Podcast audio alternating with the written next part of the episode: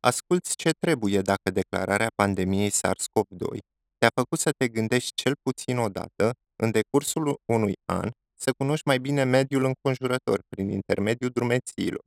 Sunt Constantin Țăposu, fondatorul Om pe Munte. În acest episod al podcastului Facem și Vorbim, îți voi oferi câteva idei practice pentru o drumeție reușită.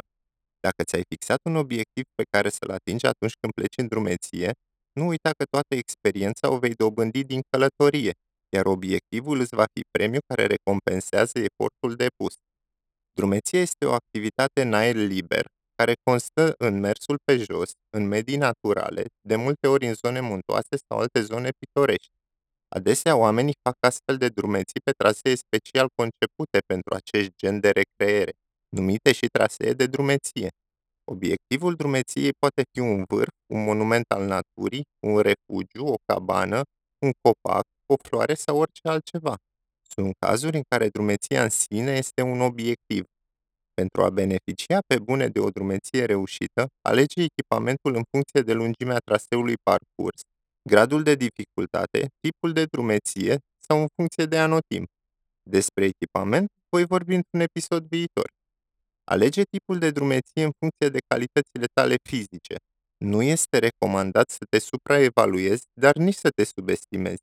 După o perioadă mai lungă de pauză, chiar și un drumeț experimentat poate avea dificultăți fizice pe un traseu relativ ușor. Ca orice activitate făcută așa cum trebuie, și drumeția are nevoie de o minimă planificare.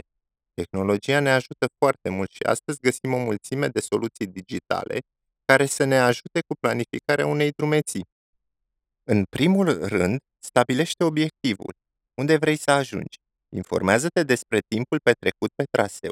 Nu uita să iei în calcul timpul petrecut de acasă până la intrarea în traseu și timpul de la ieșirea din traseu până acasă. Nu uita să verifici starea vremii pentru perioada în care vrei să mergi în drumeție. Nu e plăcut să te plouă tot drumul și să tresari din cauza tunetelor. Ai stabilit traseul, ai aproximat timpul, ai verificat vremea, acum trebuie să găsești tovarăși de drumeție. Dacă ești la început, nu merge singur. Caută să mergi cu cineva care cunoaște traseul respectiv. S-a demonstrat că grupul ideal pentru o drumeție reușită este format din 3 până la 5 persoane. În funcție de durata drumeției, vei dimensiona bagajul astfel încât să ai la tine strictul necesar fără să-ți rupi spatele.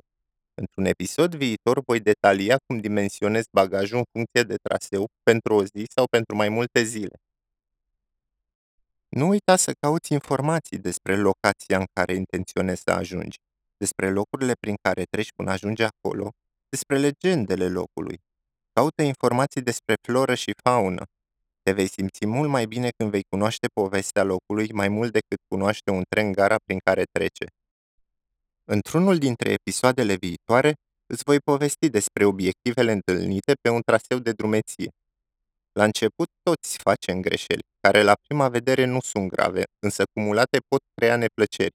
De aceea este bine să le identifici și la următoarea drumeție să nu le mai repeți. O experiență neplăcută avută într-o drumeție te poate determina să renunți la drumeții. Eu îți recomand să nu renunți, să continui să mergi în drumeții. Vei descoperi o lume interesantă și vei descoperi lucruri noi despre tine. Eu sunt Constantin Țăposu, fondatorul Om pe Munte. Îți mulțumesc că ai ascultat podcastul Facem și Vorbim. În episodul viitor îți voi oferi câteva idei despre echipament.